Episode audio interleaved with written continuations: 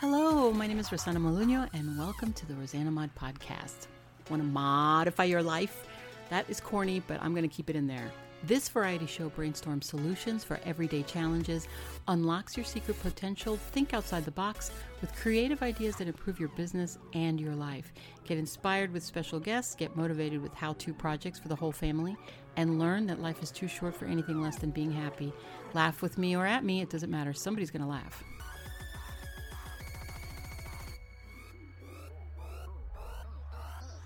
Welcome to the Rosanna Mod Variety Pod. This is your vessel and host, Rosanna Molino, aka Rosanna Mod. We are at episode 96, 96. Today it's Friday Foods and it's bacon double wrapped chicken with lettuce, which is my own recipe.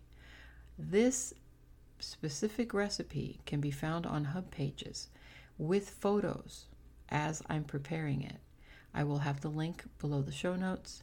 And it also is for a serving of 10 people. So if you don't have 10 people that you want to serve, then just cut it in half.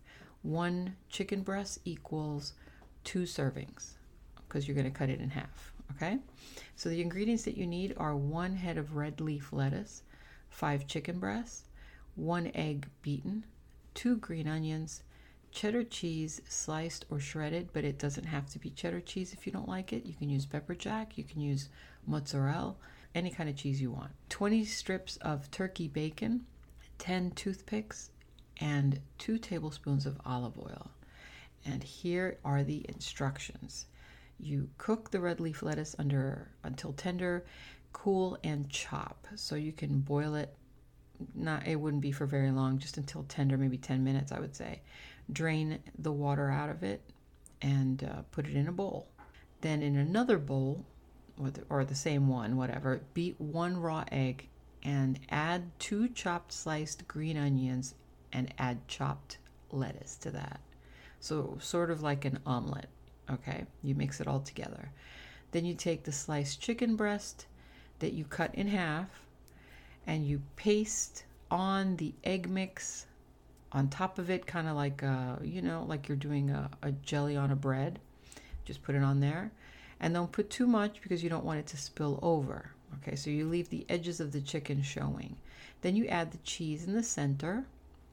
And then you slowly roll the chicken breast and wrap it with the turkey bacon strip.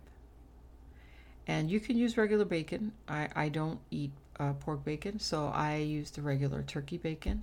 And I think it's easier to handle because it's less fatty and it's kind of a little stiffer. You'll see it's easier to handle.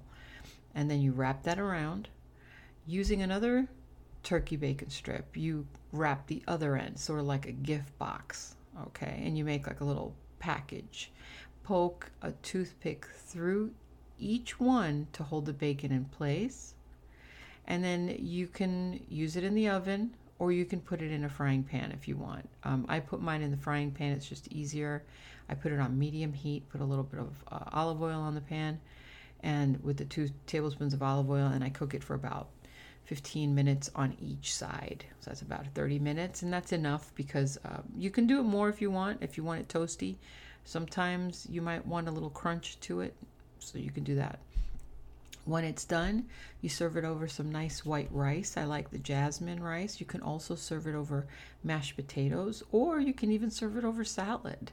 If you don't want any carbs, you can just serve it over that.